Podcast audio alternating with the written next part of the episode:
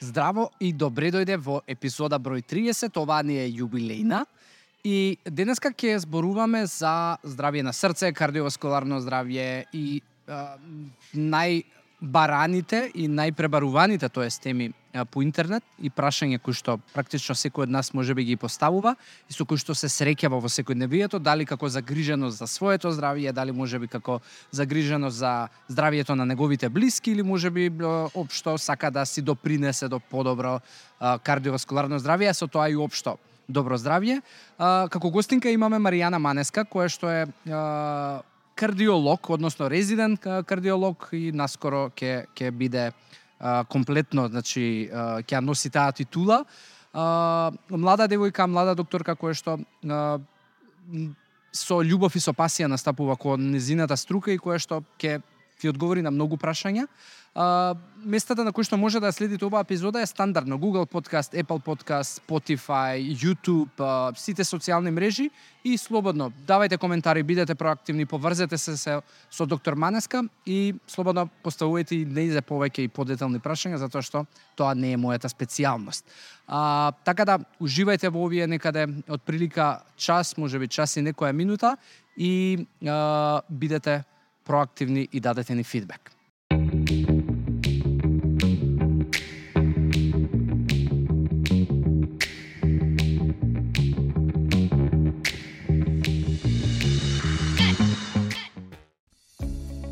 Откритеа топлината и грижата во дневниот центар на Феникс домовите за стари лица. Придружете се на целосно бесплатен еднонеделен пробен период, каде што вашите најблиски ќе можат да уживаат во активности, грижа и енергична заедница секој работен ден. Од прва рака искусете ја радоста и удобноста што ги обезбедува овој тим од професионалци. Кликнете на линкот за да се регистрирате или јавете се уште денес за да ја почувствувате разликата што ја прават.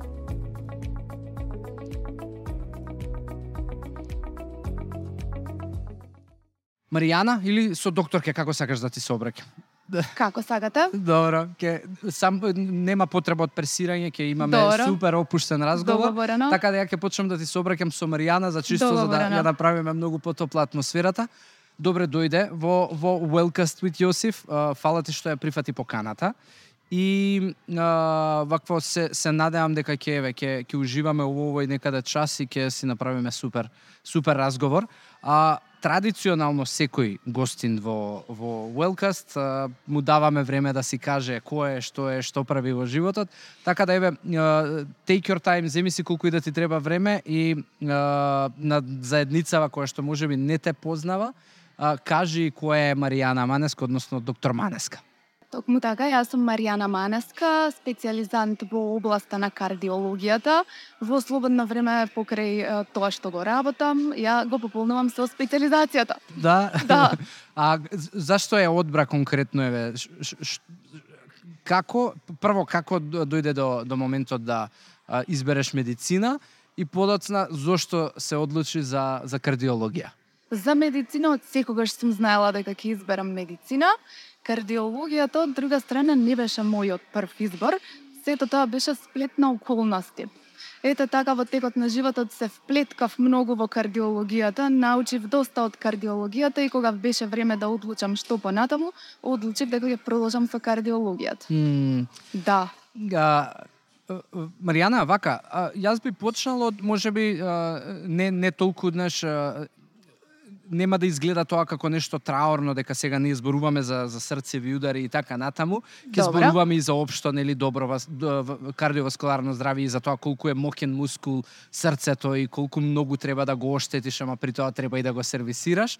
Али а, ку- а, к- неформалниот разговор кој што еве си го направивме пред да ја почнеме епизодава, а, го спомнавме ковидот, односно пандемијата, која што од една страна беше а, голем тригер за за нарушување на кардиоваскуларното здравје. Да. Од друга страна беше голем тригер исто така и за стрес и менталното здравје кај кај многу луѓе се наруши. Тука се ставам и јас во во, во тој кош затоа што знаеш цела таа непредвидливост и турбулентно време донесе донесе прилично анксиозност и стрес во во нашиве животи и она што е факт е дека а, срцеви удари се позастапени а, да, после ковид и и што е нели и што е загрижувачки да кажам се се се појавуваат можеби кај помлада популација.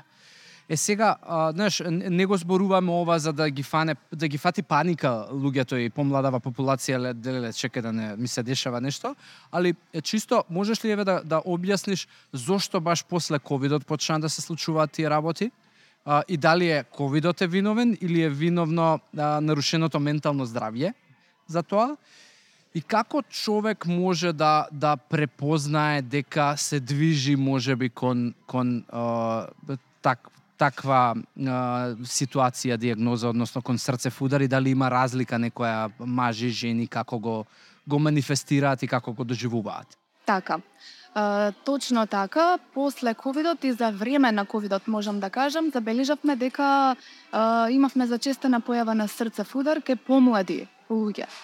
И еве и во последно време се случувало да имаме 30 годишни 30 годишни пациенти со срцев удар. Тоа е така затоа што а, тука се испреплетени она влијание на ковид вирусот врз менталното здравје, но и самиот вирус имаше потенцијал да го зголемува ризикот од такви настани кај секој човек, па и кај помлади. А, инаку, генерална разликата разлика нема помеѓу мажите и жените. Секој може да има да доживее срцев удар во текот на животот, но почесто се изложени на тој ризик мажите. А, од проста причина што ние жените сме физиолошки сте поразлично создадени. Така и сме сме а, а, со естрогени хормони кои што практично не штитат од тој ризик, меѓутоа после менопаузата на жената тој ризик се зголемува кај жените. Mm. Тогаш процентот на жени кои што би пројавиле срцев удар е поголем во споредба со мажите. Mm -hmm. Од друга страна, А, има некои минимални разлики како би префознале мажите и жените, кај жените се појавуваат поспецифични симптоми подолг период наназад. Можат да чувствуваат замор при секојдневни активности, може да имаме зголемено потење, може да имаме гадење, нагони за повраќање и слично што практично ги предупредуваат дека нешто не е во ред. Пак значи женава е предност предупредена, е. Така е. Добро физиолошки сме некако предупредени и со бенефицирани. Така, иначе, класичните симптоми на срцев удар би ги препознал секој, без разлика дали станува збор за маж и жена. Тоа е една болка во градите која би се ширела кон вратот, кон долната вилица, кон левата рака, во зависност од самиот срцев удар. Да, и многу, знаеш, многу луѓе кои еве ковид пандемијата и сите, знаеш, и таа анксиозност која што наметна и панични напади луѓе кои што ги ги доживувавме, практично паничните напади најчесто луѓе ги доживуваат како готово најверојатно дека се случува срцев удар. Да. И што е што е многу поразлично по ова што ти ми го кажуваш како симптоматологија, но во секој случај, знаеш, кога не знаеш што ти се случува, сметаш да. дека е готово. Многу често паничниот напад го го сваќаат како како дека нешто не е во ред со нивното срце. И во ред да се обратат на доктор затоа што нели на овие предупредувачки симптоми би требало да се посети доктор, но не се, се секој симптом значи срцев удар може да е нешто со Тоа значи, тоа значи еве човек кој што можеби е загрижен дека леле што ми се случува и така на тоа можеби неш поминува низ анксиозен период со панични напади, а, доволно е да се појави на да си направи еден стрес да. тест или ЕКГ. Не, а,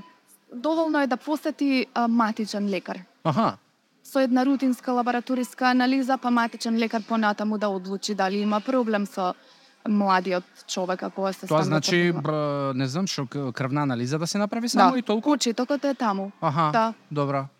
Стрес тест е веќе понапредна алатка каде што се која се прави според индикација ако има потреба. Mm. Ако матичниот смета ќе го прати пациентот на интернист кардиолог, секако ќе се направи ЕКГ снимање, меѓутоа за стрес тест одличува кардиолог. Mm -hmm, добра. Не, ја ги правам тие од причина што сум физички активен, па обично рутински да. да ги правам на, на една година. А, во ред, а, а, Маријана, ај а, овака да, да, еве, да, да следно нешто што би сакал затоа што го ја спомна физичката активност Добро. и денеска знаеш ајде ако ги тргнеме на страна нели овие ковид фактори, анксиозност и така натаму, од друга страна знаеш па големо влијание имаат и лайфстайл факторите, односно така како секој од нас а, има животен стил, така ко- како се храни, каква му е телесната композиција, покачени килограми и слично, физички активен, пасивен и, и, и така натаму. Јас а, би те прашал тебе затоа што знаеш физичката активност да некогаш знае да биде и претерана Така е. и може би да ја дозираме несоодветно. Како човек може да препознае кога претерува со, со физичка активност и кога физичката активност може да биде веќе ризик за кардиоваскуларното здравје и за, за срцето наспроти нели тоа што сакаме да го да, да, да ја правиме ради бенефиции.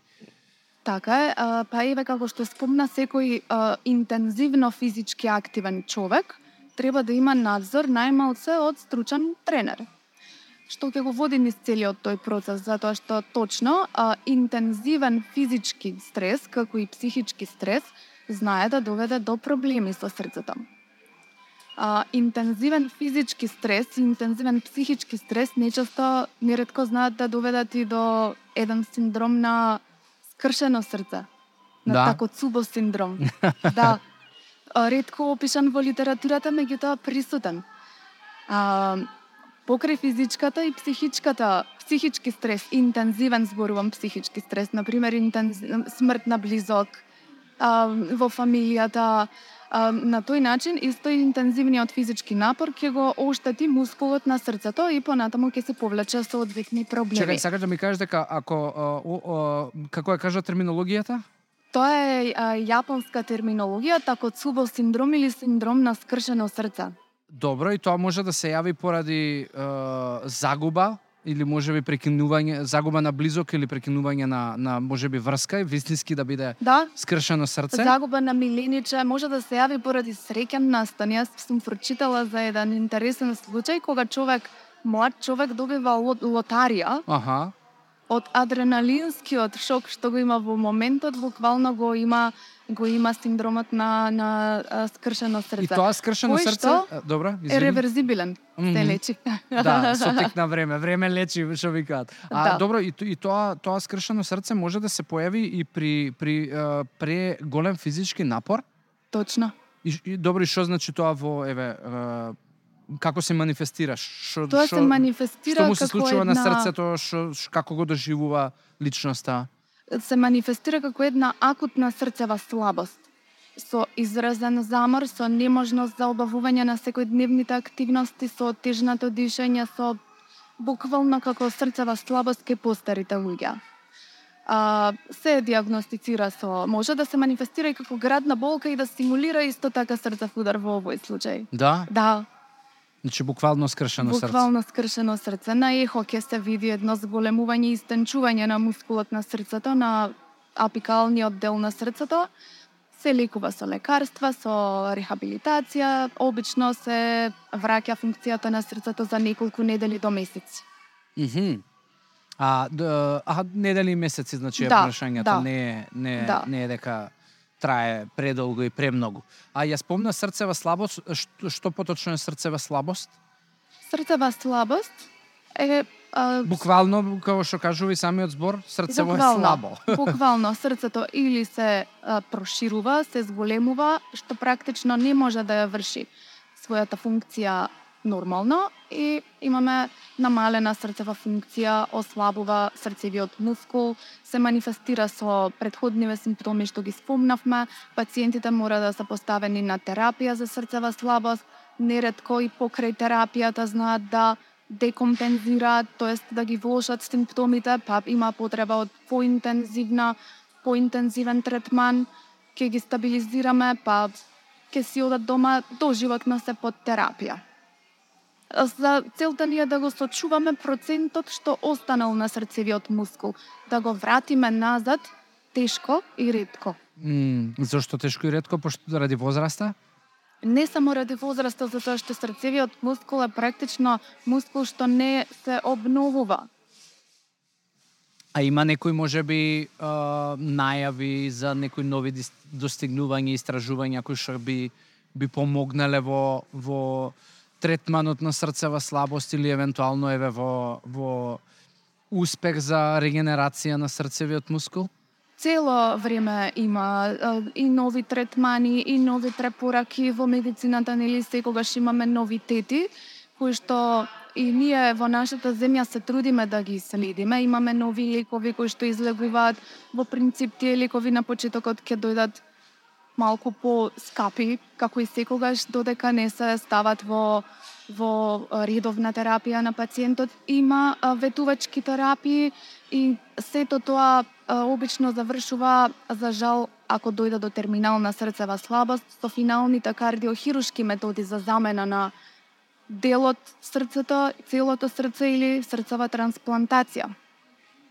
Тоа е крајното решение на човек што достигнал терминална срцева слабост. Со терминална срцева слабост човек практично не може да стане од стол, М, јасно. да се придвижи. А, Маријана, а, дали, за, дали кога човек ќе почне да прима можеби одредена терапија, тоа подразбира дека најверојатно ќе ќе и ќе остане до крај на животот со него. Да речеме терапија за висок крвен притисок или не знам за срцева слабост, знаеш, се не сум ја доволно упатен за за се што какви терапии постојат, знам дека, дека колестерол на пример, нели, не мора да значи дека цел живот ќе ја пиеш, али кол, колкав е процентот на луѓе кои што ќе почнат со одредена терапија и ќе продолжат до крајот на животот? Зависи за каква состојба станува збор. Еве, на пример, ако ја земеме, ако го земеме покачениот да, нај, крвен нај, притисок, нај, За хипертензија, ако се диагностицира пациентот со хипертензија, обично терапијата е доживотна, иако многу луѓе знаат да ја земаат по потреба, а со исклучок, ако имаме ако има индикација од страна на лекарот да терапијата се намали, се менаџира и се прекине во зависност од а, притисокот на пациентот. Меѓутоа, генерално хипертензијата е болест што е доживотна и се третира доживотно. доживотна болест. Да. А добро, еве и кај млад човек, на пример, ако се јави, ќе биде доживотна? А, кај млад човек, мо да, ако е хипертензија која се јавила со некаква предиспозиција, знае да се јави кај млад човек, да. Ако имаме некогаш покачен притисок инцидентно кај млад човек кој што има некоја стресна ситуација и некој, значи, случајно покачен, наод на покачен крвен притисок без поставена диагноза хипертензија, викаме, тогаш а, не значи дека ќе треба да се стави веднаш на терапија и дека тоа го врзува со доживотно земање на лекови. А дали ако на пример, нели, лайфстайл фактори влијаат на тоа, на пример, има голем така сериозен вишок на килограми, Да, а, немање физичка активност, исто така може да се појави хипертензија. апсолутно. И дали тоа значи ако се доведе во ред таа млада особа и, и намали килограми и, и стане физички активен, дали може да ја оттргне терапијата или е веќе доцна? А, па секако тоа во се прави со контроли лекарски, со следење на тој пациент од почеток до крај и со договор на лекарот. Значи може таа терапија да се договори со лекарот. Како ќе се А, значи, ама значи има шанси да им, да, може. Да, добро. Како настанува практично хипертензија? Кој е најчестиот фактор, еве, как, од каде, знаеш, кој е коренот на, на, Така. на овој проблем? А, хипертензијата, она основна хипертензија која што најчесто во најголем процент е застапена, практично нема причина, има фактори Причината е непозната, има фактори, ризик фактори кои предиспонираат кон неа. Озбилно, не. Од една страна генетски предиспозиции, од друга страна самиот лайфстайл, нели што го спомнавме. А, значи, тој склоп на еден метаболен синдром ако развие пациентот, дебелина, Заместен покачени синдром. масти, да, покачени масти, онда коди тоа секогаш со покачена со хипертензија, со предиспозиција кон развивање на диабет, на шеќерна болест, сето тоа е склоп на ризик фактори кои што еден со друг се надополнуваат, али причина како причина нема. Од друга страна е она секундарна хипертензија која има причина, ама тоа најчесто се познати причини, бубрези, може да потекнува и од таму. Да, А, еден исто така ризик фактор е холестерол, точно. кој што денеска го има многу е застапен, покачен холестерол. А, и, и дури, знаеш, што е предчест, се, предчесто се среќава, дури и границите некако се поместуваат за тоа што е висок холестерол.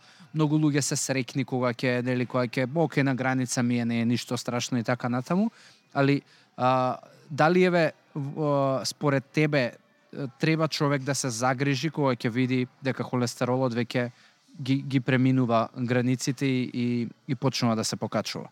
треба искрено да се загрижи затоа што холестеролот е еден од важните фактори за а, ризични фактори за кардиоваскуларни заболувања. Треба да се загрижи. Прво и основно ако тоа е рутинска анализа кај матичен лекар, а, матичниот лекар треба да го следи а, пациентот, да прво и основно се прави еден хигиено-диететски режим, да исхрана да, Точно, да подобри. да, да подобри на тој начин, па да се следат контролни месец на три месеци анализи, а ако има потреба да се стави под терапија човекот, па во зависност од следните наоди и неговиот променет лайфстайл да се види што понатаму. Јасно. А пушењето знам дека е доста исто ризик фактор голем, дури и, и, и за холестерол и за нели со и за внесување на толку многу отрови а, нели преку преку класичното пушење и на и на знаеш се зголемуваат а, ризиците за за инцидент кардиоваскуларен. А што, знаеш, а, и мене не ми е јасно како како може да сме толку пушачка нација и на ова поднебје толку многу да пушиме. А, ем не кошта пари, ем не кошта здравје, но еве што, што конкретно знаеш, прават цигарите врз кардиоваскуларниот систем и дали може би денешниве здрави опции за пушење а, као нели ајкоси, електронски цигари, вейпинг и така натаму се на вистина поздрави. И дали срцево е благодарно што нели газдава сеа добро е премине на вейпинг, одлично. Пушењето да е познат ризик фактор, Сушност, никотинот и сите други состојки на цигарите прават една крутост на крвните садови, а тука имаме и крвни садови на срцето, што го обвиткуваат срцето и токму тие се причина за срцев удар.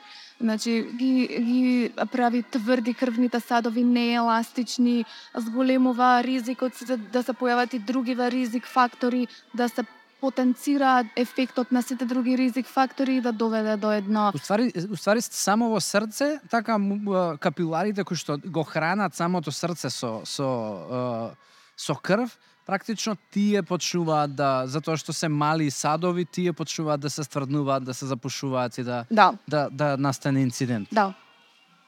Да, исто, исто така модерните начини на пушење, лично мене, ако ме прашувате, јас не би рекла дека имаат некаков бенефит во однос на класичните цигари. Може би као нели е, знаеш како изговорот е ама нема катран у, у овие, а ама добро, ама има, Има еден куп други други работи. други работи кои што така да, да подобро е човек вајде да не се лаже дека нешто Точно, добро јас си прави. не сум пушач, не сум никогаш била, али исто така се обидувам да разберам пушачи, пушачи кога ќе каже некој дека не може нагло да прекине, верувам, меѓутоа треба секој да се обиде постепено да, да намали и да прекине. А исто интересен факт за цигарите конкретно е дека ако еден човек прекине со пушење, во текот на следната година ризикот од овие кардиоваскуларни инциденти ќе му се намали за 50%. Сериозно. Значи имаме еден позитивен ефект ако се обиде да ги остави да ги прекине цигарите. 50% е сериозна, Да, бројка. сериозна бројка. Дури ја сега точно не се сеќавам, да гостин ми беше ти ти спомнав Александар Колев, А, а, да. кардиохирург пред а, не знам колку време има веќе, доста време има. И а, конкретно тогаш излезе он се некоја бројка као 0,1 као покачување на пример на холестерол, а, колку проценти уствари го зголемува ризикот за за кардиоваскуларен а, инцидент? И као колку е тоа, знаеш, колку се тие сериозни работи, дека не е само ти, нели ти се покачува 0,1 или еве кој што викаш ти не пушиш само една година, као сериозни импликации може да има и кон подобрување и кон, И кон, кон да. влошување на на здравје и, и, и цигарите барам јас колку што еве имам читано, а имам читано доста се и те како голем причинител за за Се. и, и појава на холестерол и нели запушувања на на кардиоваскуларни садови. А, шо, а кога сме кај пороци, што се случува со алкохол на пример? Како тоа го доживува срцето? Затоа што знаеш некако ние се живееме у поднебе дека нели да, да ми се опуштат малку живците и и, и артериви и вениве, нели да да се да, да се опуштам, ќе се напијам алкохол и така натаму. Дали има здрава количина на алкохол или било која количина на алкохол е е нездрава за за кардиоваскуларно здравје? Алкохолот спаѓа во ризик фактори, меѓутоа имаме според последни препораки дозволена умерена количина на консумирање на алкохол. А, особено еве ако го издвоиме црвеното вино. Добра. Во во последни последните сознанија за црвеното вино се дека не само што не штетат, него дека имаат и позитивен ефект, конкретно на срцето. Мгм. А, исто така ќе ја спомнам Франција. Франција има најниска, најнизок процент на популација со срцеви заболувања. Зошто? Затоа што они секојдневно консумираат вино, особено ако е тоа црвено вино, и они мислат дека ако црвено вино консумираат чашка две во текот на јадење масна храна, они си имаат масни сиренца. Мгм. Они мислат дека црвеното вино го сузбива ефектот на масната храна и дека им помага да го снижат лошиот, а да го покачат добриот холестерол, народски кажано. А, и научно е докажано дека французите се со нај, најнизок процент на кардиоваскуларни болести срцеви инфаркти и севкупно сите Значи кардиоваскуларни да се болести. преселиме у Франција Па, или да живееме француски.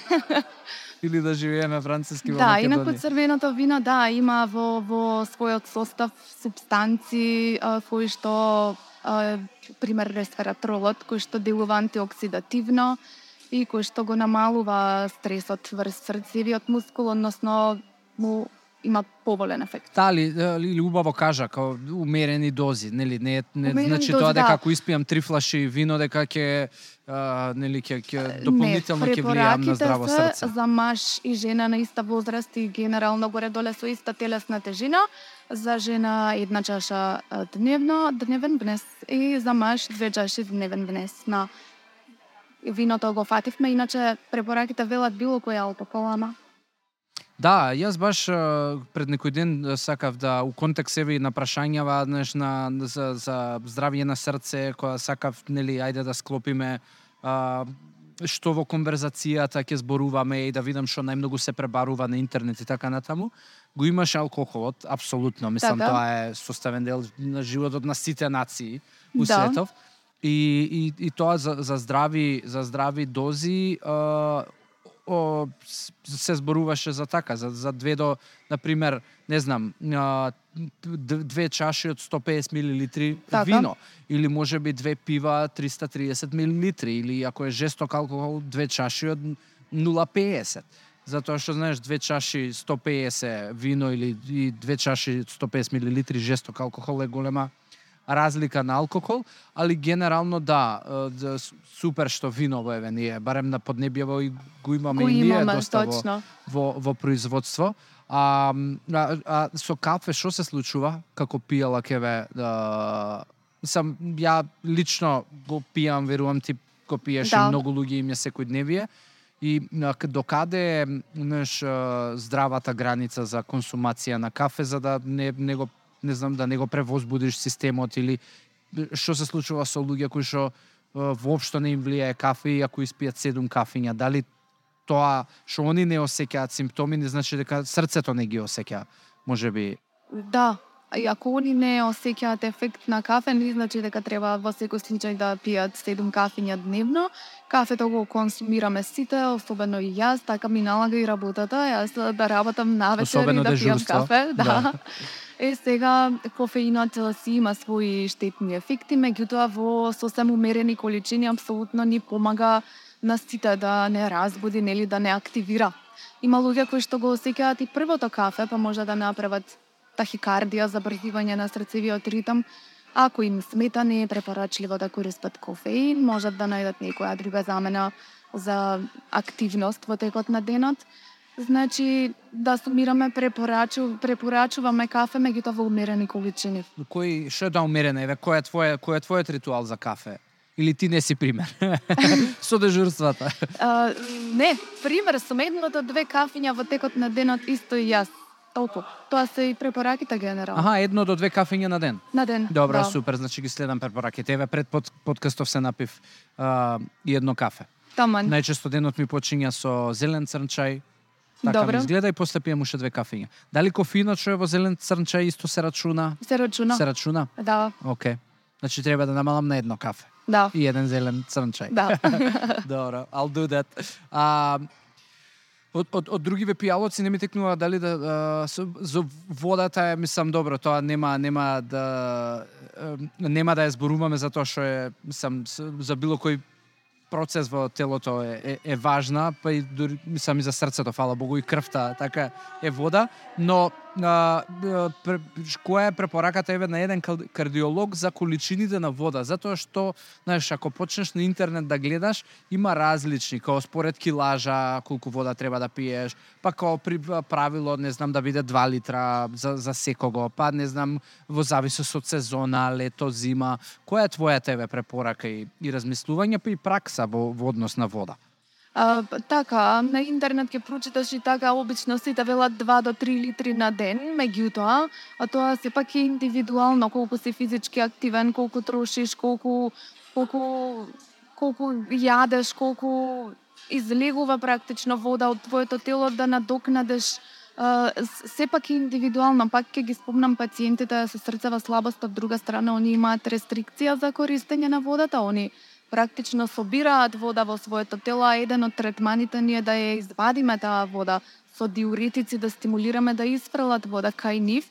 Препораките се да не се оптеретуваат со течности. До, ако правиме муабет за здрава млада индивидуа, онда 2 до 3 литри на ден се препораките, меѓутоа самиот ти проценуваш колку денес ти треба вода во зависност од физичката активност што си ја обавил, во зависност од работата во текот на денот, па и колку се потиш во текот на денот. Ето тоа е разликата меѓу сезоната. Во лето практично се потиме, губиме повеќе течности од организмот и нормално е да внесеме и повеќе течности. А, ја спомна физичка активност пак и пак, пак би се вратил на, а, во однос на, на физички активните луѓе. Добро. А тоа е а, а, кај луѓе кои што нели се се а, долг дел од животот физички активни се појавува нели она спортско срце. Добро. А, за дебелување над зидовите на на срцето.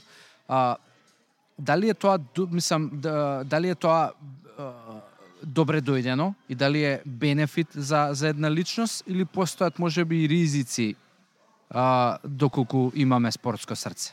А, феноменот на спортско срце токму е добре дојдено за типичната ак, физички активна индивидуа, затоа што ако срцето не се зголеми и не ги зацпрести своите зидови, ке не може да го обслужи тој физички активен човек. Значи, срцето се, се зголемува и ги задебелува своите зидови, за да може посилно да пумпа кога човекот е активен физички, оптеретен да му да му помогне на некој начин. И поради тоа настанува тоа срце. Меѓутоа, се до граници, нели рековме да не се преоптерети срцевиот мускул, па да дојдат до тенчење на зидовите и развивање на последици на ослабување на срцевиот мускул. А, а, а што значи, еве, на пример, при, при физичка активност, така, срцевата рата се зголемува. Точно. А, што, што, што значи здрав одговор на срцето, односно на срцевата рата при физичка активност? Како човек може да препознава а, дека дека има има а, добар ритам за време на вежбање? Дали исклучиво треба да се појави на, на спортска медицина да го провери тоа или има некои начини како може да го забележи а, при самото вежбање, не знам, некои некои трикови или симптоми? Да, срцевата рата физиолошки е да се зголемува при секоја физичка активност. Добра. а, до одредени граници. А, еве, а, во, ќе кажам конкретно кога ние ги ги тестираме пациентите со стрес тест, нели исто тоа е физичка активност која ќе предизвика зголемување на срцевата рата. Таму имаме еден момент кој го викаме максимална срцева фреквенца.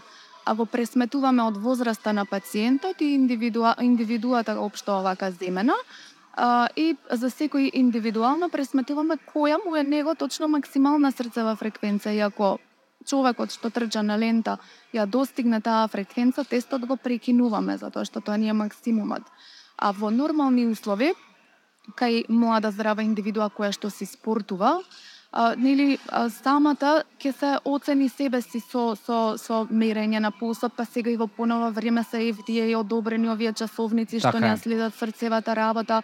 Ке потребна е ако ако индивидуата е физички активна а, а, регулар секојдневно, односно се се занимава со некој спорт или професионално да исконсултира точно спортска медицина, да да направи консултација со доктор, да да се и понатаму да има познавање до каде му е максимумот и кога треба да одмори и да го смири малце срцето па да продолжи со со физичка активност. И колку, да речеме, какви типови на кардиоваскуларен еве, скрининг треба да се прават? Колку често треба да ги прави? Зборувам рекреативец, не зборувам за спортист, затоа што голем дел од нели луѓето кои што се физички активни се се се рекреативци. Така. А тие кои што се спортисти, професионалци, верувам дека секако самите клубови тоа го прават и цело време инвестираат и наоѓаат начини како да се извади поголем максимум од од нели спортистите, но еве што се случува со рекреативците. Затоа што некако имам чувство дека знаеш многу често каубојски тераме во во поглед на тоа, нели, здраво е да сум физички активен и јас сум А, да. физички активен, па нит проверувам нели што што се случува со моево тело и срце кое е под стрес, под напор и така натаму. Што треба еден човек да направи и колку често тоа треба да го прави? Се согласувам дури и да, да започнува некој млад човек со нов спорт. А, важно е да консултира доктор, да се провери општата состојба на човекот, затоа што им, и да човекот млад, под 35 години, може би носи некои генетски ризици за некакво срцево заболување. Значи, пред почнување на рекреативно занимавање со некаков спорт, еден класичен општ преглед со дозвола за обавување на тој спорт. Понатаму годишни контроли се сосема во ред, еве на спортска медицина се прават и овие стрес тестови со оптеретувања за да се види физичката способност на човекот, годишно е доволно. И на тие стрес тестови уствари ти гледаш како се однесува срцето при напор? Да. Дали може би има одредени не знам аномалии во практично ти прават ЕКГ, само те ставаат на на, Така. на поголем напор. И го, го следиме одговорот и на ритмот и исто така ако има некакви запушувања во постари години ќе ќе ќе ги видиме на стрес тест затоа што во мирување ЕКГ-то може да е сосем уредно, ќе го ставиш на стрес тест, ќе го умориш, може тогаш да пројави тек градна болка, а предходно ја немал и ќе ги покаже промените на ЕКГ што нели ние си ги толкуваме и викаме има ризик од инфаркт и ќе го пратиме на понатамошно изследување. Да, супер. А сон е многу важно. Така, за, за, за срце и мислам за било кој процес во телото и регенерација, сонот е важен. А, и, и во последно време многу има а, под, подкасти, видеа, кои што барем мене ми излегуваат поврзани со спиење, вака треба, така треба. А, која е, знаеш, што е ти као кардиолог и, и, и што во тие кругови а, научните сознанија говорат во однос на, нели, а, ноќното спиење, колку треба да биде, што значи а, или дали не е поврзано со време, туку е поврзано со нешто друго и дали може би дневните дремки може да заменат неквалитетен а, неквалитетно вечерно спиење. Се смеам затоа што тоа ми е болна точка. Тебе? Мене. Јас немам практично сон како специјализант, работам на едно место, специјализирам на друго место, имам многу дежурства и сон не знам што е. И навикната си да живееш со тоа, ама си жена имаш естрогени. Точно, не е до проблем. 50 години не Да. се секирам. Да. Важен е сонот и тоа како. А, не се толку важни, нели сатите, ќе кажеме 8 сати ноќен квалитет, токму тоа квалитетен сон е, е важно. Искрено, попладнивните дремки не се замена за ноќниот сон. На таков начин практично на некој начин се нарушува биоритамот на организмот и од лично искуство еве ќе кажам утре дента после дежурство попладневната дремка не ми надокнадува. Да, ма дали дали можеби нарушува кардиоваскуларно ра- васкуларно здравје? Пошто еве, можеби јас е, не сум наспан и да, свесен сум можеби дека а, нели тој power nap а, жаргонски кажано а, попладневна дремка од можеби 20-30 минути нема да ми надокнади за за а, лошото спиење Така? предходната вечер, но дали а, на, на, му годи на, на моето срце? Да, не нема некој негативен ефект, нормално организмот бара спиење, не, на некој начин да да одмориш, ке ке легнаш попладне, ке приспеш, нема штетен ефект, меѓутоа не го надокнадува оној изгубен ноќен сон, квалитетен сон. А, и, и во денешни услови, знаеш, еве, тренд е нели да се фокусира човек да се спрема за спиење, да ја регулира светлината, не знам, да не се изложува на многу екран и така натаму, да медитира, да вметнува јога и слично.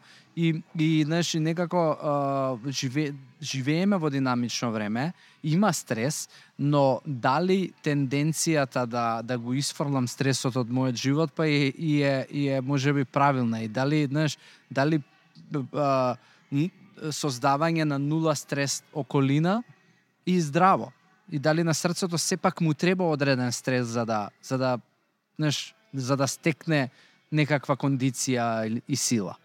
А стресот точно има штетно влијание врз целосниот, севкупниот организам и врз срцето, меѓутоа сметам дека нула стрес исто така не би било добро, не само за срцето, туку и за мозокот. Потребна е мала доза на стрес кај секој од нас за да не активира, да да направиме нешто, да да да не повлече некаде Да не стимулира. да не стимулира, така е да ги стимулира менталните функции на тој начин и срцето. Меѓутоа, сепак да имаме еден балансиран живот, затоа што нели знаеме стресот е негативен, спаѓа во тие негативни ризик фактори. Ама не сум ни за нула стрес. М. Значи, ако гледаш дека си многу опуштен, води, направи си стрес, искарај се со некој нешто. да, Нека ти се деси нешто. така некако. Да. А, а, во, во делот на исхраната, што е нешто што да, би го а, ставила во топ, да кажеме, нутриенти, продукти кои што човек треба да ги внесува за да за да инвестира во долгорочно во кардиоваскуларно Кој што здравје? треба? Па да, кој што не треба генерално беве, ќе ги спомнеме и Да тие, мај да, да одиме. Точно, да. С- Е, генерално еден човек треба да има балансирана исхрана, секако дека треба да води сметка за дневниот внес на сите оние макронутриенти кои што ни се битни, протеините, јаглехидратите и мастите, не смее да се изостави било што од нив, затоа што секој, секој дел од нив е исто така важен за нормално функционирање на организмот. А, е, сега треба да, да, да води еден таков балансиран начин на исхрана, повеќе да се осврне на зеленчук, на овошје, а, храната, еве сега имаме и модерни начини на готвење, храна готвена на паре, а нели со тоа што се избегнува пржена храна, зачинета храна. Значи, храната да биде незачинета, варена, да, да се почитуваат препораките за дневен внес на сол, исто така, да доволно течности, јаткасти плодови, се здрави за срцето, тоа е тоа. Има некои суплементи што ти ги користиш можеби? Суплементи? Да. Еве као као кардиолог, дали ти лично користиш суплемент за кој што нели си не знам, сигурно убедена дека би го користела и, и, и за за твое добро кардиоваскуларно здравје. А па кардиоваскуларни суплементи во моментов не можам да не не користам Не, не, ништо. било какви, еве, не знам, ја, ја на пример користам омега 3 и магнезиум Убаво. цитрат, ги, не знам, пошто и сум Тоа физички да активен, кажам. знам некои 200 мг на вечер ќе се напијам а, а, магнезиум цитрат, омега 3 ми е составен дел веќе долго време. Фино омега 3 има докажан позитивен ефект за срцето. А инаку јас тоа сакав да кажам се као суплементи, не меѓутоа тие а, витамини и минерали као цинк, знам понекогаш да земам за мојата тироидна жлезда и слично. Аха. Да, ете тоа, да. Омега не користиш? Омега јас искрено не користам редовно, а искрено препорачувам со полна препорака. Јас не не користам. Да не јадеш многу морско, или? И, и тоа не баш. Не, па знам да да да вклучам во неделната исхрана нешто тоа, така да еве на некој начин ја внесувам ама не вреди суплементи. Да, а, да а, ш- што значи, знаеш, еве, а, многу луѓе суплементите ги користат како перење на гревови. А, знаеш, како ќе јадам глупости, ќе имам покачена килажа, ама користам суплементи, користам омега, витамин С, магнезиум и така натаму, за да нели можам да да а, да, да немам толку грижа на совест дека Аха. окей, еве ништо не превземам. Но ба, факт е дека, знаеш, тоа јас сум убеден дека нема голем ефект затоа што е, самиот збор суплемент е додаток, нели треба ти да го Така додадеш во исхраната. А, и дали, знаеш, кога кога зголемената килажа е во прашање, постои ли нешто што може да го наречеме здрава дебелина? Дали има граница после која што веќе, знаеш, не знам, дали дали со 5 кила или со 10 кила треба да бидам уплашен? Вишок. Вишок. А, па постои феноменот на здрава дебелина, го среќаваме и тој всушност представува нели а, над дозволената килажа според препораките на телесната маса. А, меѓутоа да ги нема да нема се уште негативни ефекти од типот на оние метаболни проблеми кои што дебелината си ги носи. Сега тоа зборуваме за покачена телесна тежина. Значи постои обсек на здраво покачување на телесна тежина се додека немаш проблеми кои што си ги носи со себе дебелината. Зборуваме за метаболни. За метаболниот синдром, за развој на метаболен синдром, што вклучува една огромна абдоминална дебелина, почетен развор на хипер, развој на хипертензија, покачени триглицериди, холестерол, развој на инсулинска резистенција што ќе води кон шикарна болест и слично. До тогаш може да зборуваме за покачена, за здрава покачена телесна тежина. Меѓутоа, сепак треба да се стремиме да го ставиме во нормал, нормални рамки процентот на масти во нашиот организам, односно да се стремиме да го одржуваме оној препорачан индекс, препорачани граници да, на BMI, body mass index, да, индекс на телесна маса. А, а, а зошто, зошто, знаеш, а, диабетот како почнува да станува ризик за за кардиоваскуларно здравје? Што конкретно им се случува на не знам на срцето, на крвните садови при, со диабет? Така, Пошто па, тоа е, тоа е, знаеш, еве ако гледаш статистики, практично диабетот е еден од најголемите ризик фактори и Да. причинител за за фатални срцеви исходи. Така е. Диабетот е познат со својата компликација да, да направи кардиоваскуларно заболување. Неговите познати компликации се макро или микроваскуларни. Дали ќе ги оштети големите или малите крвни А садови. зошто шо мислам што штетува, како изгледа тоа, а, знаеш, што внатре во во организмот се случува со кардиоваскуларните садови? Буквално ги ги оштетува самите крвни садови, зидот на крвните садови, штом зидот на крвните садови е оштетен, фактички он самиот привлекува натало- наталожување на на субстанци што практично ќе го запушат луменот на крвниот сад. Значи самото самата повреда на зидот на крвниот сад го нарушува нормалниот проток на крв, прави еден турбулентен тек, влече материи да се закачат на тоа место да ги запуши крвните садови. И тоа знае да се манифестира исто така со срцев удар, ако се станува збор за крвните садови во мозокот со мозочен удар и така. Мм, сега ми е јасно дури и сликовито. Практично Да. ти ако имаш една цевка ако ја гледаш така просто гледано, Така. ако има можеби некакво дупче оштетување, така тој тој тек кој што треба да оди можеби во одреден правец и да да биде мазен, практично ти го нарушуваш и почнува да можеби така да Турбулентен, турбулентен тек. Така. вртлози да се создаваат така. и, и слично и практично тоа на, на, на, налепува на таа раничка и на таа оштетување а, материјал кој што подоцна може да направи запушување. Тоа е тоа, Тоа е е тоа, уствари- тоа. Аха. Тоа е тоа. И тоа е поради а, поголемата концентрација на шеќер во во протокот, мислам во низ, низ крвта. А, да, тоа е поради особено кај нерегулиран диабет. Не може, нели, практично кај луѓето со диабет инсулинската функција ни е намалена. Инсулинот ни е неопходен за да ја го внесе шеќерот во во клетките. Во случајов кога немаме доволна функција на инсулинот, шеќерот останува во крвта во огромни во огромни количини.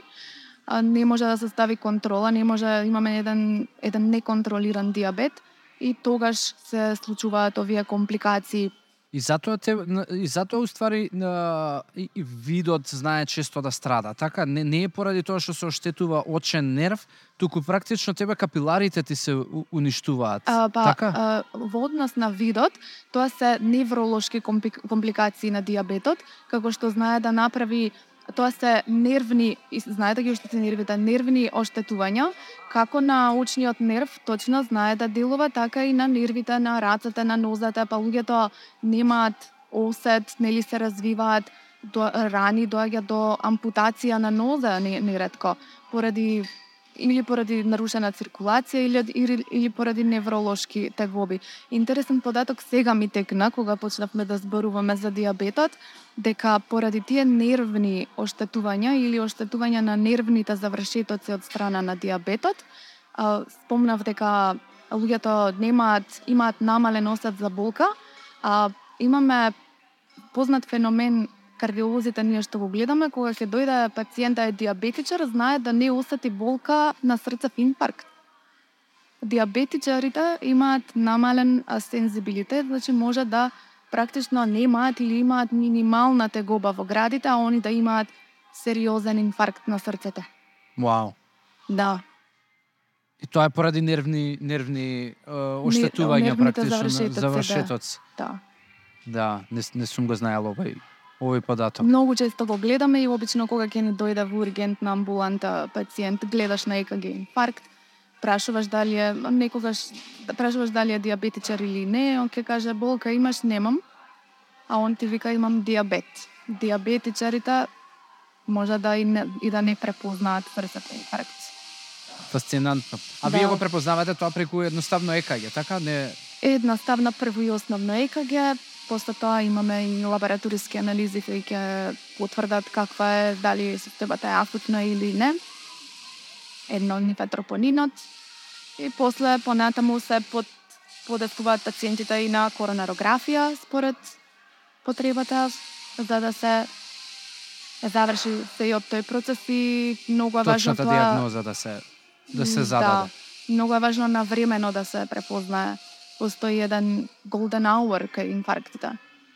Затоа што колку навремено, понавремено го препознаеш или во тој во тој прв час од појава на симптомите до завршување на третманот со стент или што и да треба, толку повеќе ќе ја зачуваш функцијата на срцевиот мускулот и инфарктот, често знае да си да си повлече после со себе срцева слабост или други компликации со самото тоа што дел од мускулот изумрел, се Предолго бил изложен на Мгм. А, се оштетил и тоа не си го препознал, се шири, го зафаќа, зафаќа се повеќе од срцевиот мускул и знае да донесе компликации, така да навремено препознавање и реагирање е многу важно кај инфарктите.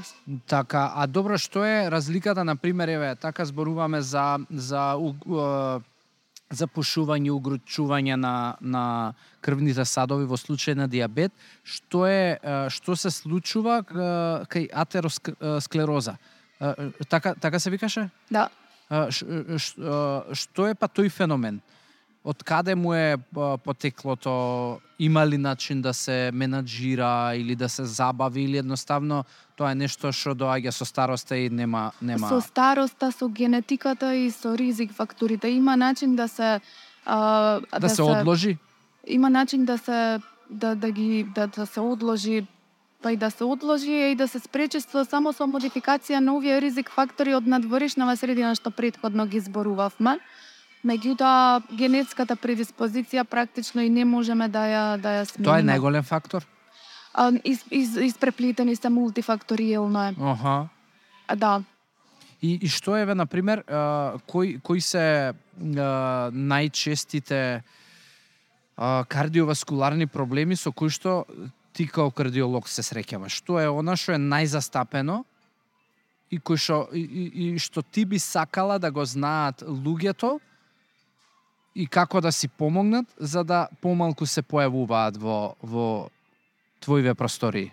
Зборуваме за општата популација. Па за општата популација или не знам ако постои некоја сегментација. Па во општата популација најчесто се среќаваме со хипертензијата, буквално хипертензијата број еден. број еден, да, е, буквално е на особено на постарата популација број еден а, кардиоваскуларна болест. И едноставно можат како можат да си помогнат, можат да да си го стават под контрола крвниот притисок. А они нели генерално пациентите знаат да си измерат крвен притисок, да препознаат кога би имале покачување на крвниот притисок, да ги препознаат симптомите, а, да посетуваат редовно матичен лекар, редовни кардиолошки контроли, да се гледа и менаџира терапијата, да се следи крвниот притисок, инаку тоа е тоа со крвниот притисок, само треба да се воспостави контрола. А што се прави со низок притисок? На пример, има луѓе, еве, сестра ми има има низок притисок и татко ми И така да го прости. одговара. А, татко ми до до значи на 83 4 он до, до до толку живееше, значи и на 83 имаше низок крвен притисок. Ко- Колку низок? Па низ, а, 120 со 80, 100 со 70, некои такви бројки беа. Добро. Што за таа возраст е, е, е низок. А не, тоа е сосем нормален притисок, 120 со 80 е Нели зборуваа дека од годините одземаш Така, нешто да, правиш или се- тоа се- се само чаршиски чаршиски муабети? Па, има логика, ама значи 120 со 80 е сосем нормален притисок. Јас познавам луѓе и со 100 со 60, они си живеат така и се задоволни затоа што ако има 120 со 80 им смета. Аха, На пример мајка ми. На некој начин така. Инаку ако луѓе нормално имаат 120 со 80, а им паднал крвниот притисок, лекови немаме. да. Ама и, пијат- и не е ризик низ, нискиот при- низокрвен притисок. Нисок крвен притисок, ако зборуваме како состојба која ќе настане кај некој загрозен човек, е ризик. Што е Меѓутоа, тоа загрозен човек? Човек кој ќе дојде во, во ургентен центар со некоја значајна болест, што а, му ја влошила општата состојба, имаше еве хипотензија.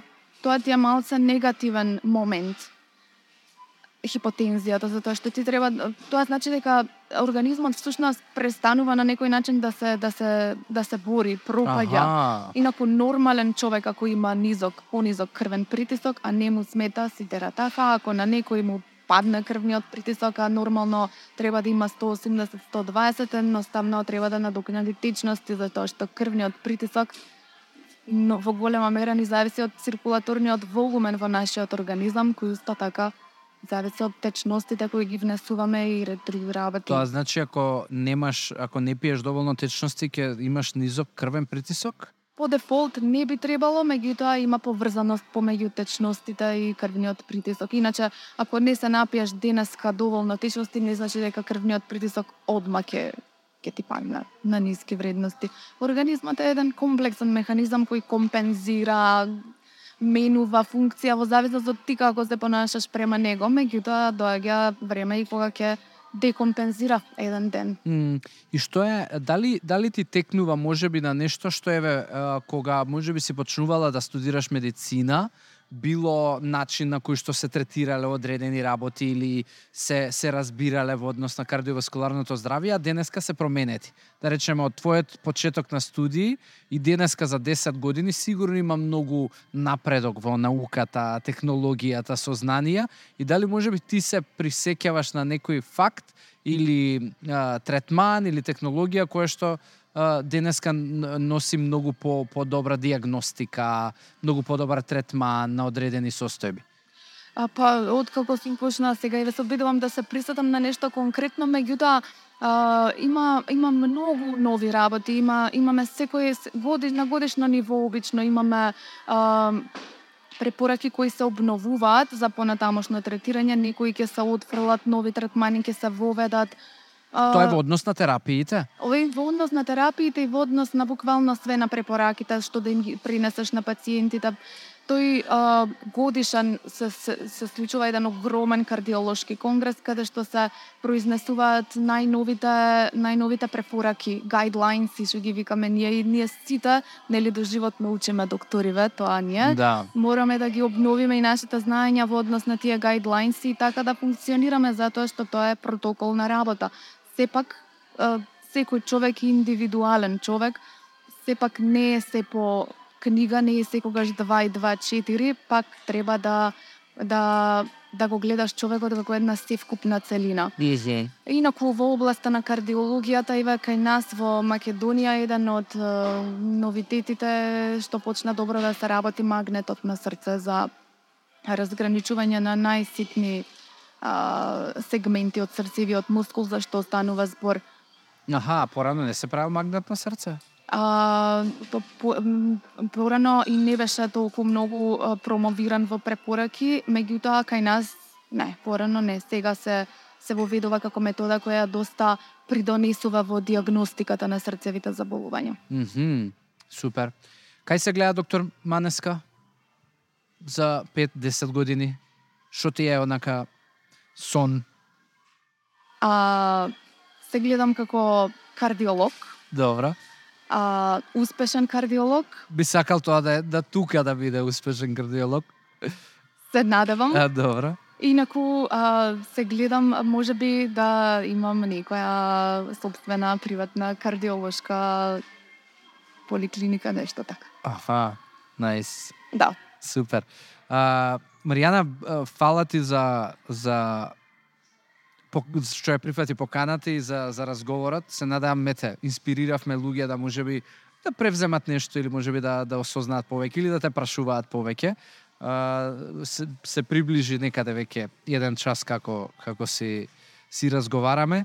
Јас се надевам дека ќе ќе имаме прилика еве и кога ќе ја имаш и поликлиниката пак да пак да, да бидеш гостин да да ја прифатиш поканата ќе да да одвоиш време и и ти посакувам голем успех и во кариерата и во еве до до, до завршување на на специализација и на на едукација. Ви благодарам и вас на поканата. Реков нема да персирам. Ти да, благодарам. ама така ти дојде. на поканата задоволство ми беше. Супер. Фала ти, фала ви на сите што следевте и се гледаме во епизода 30. Чао.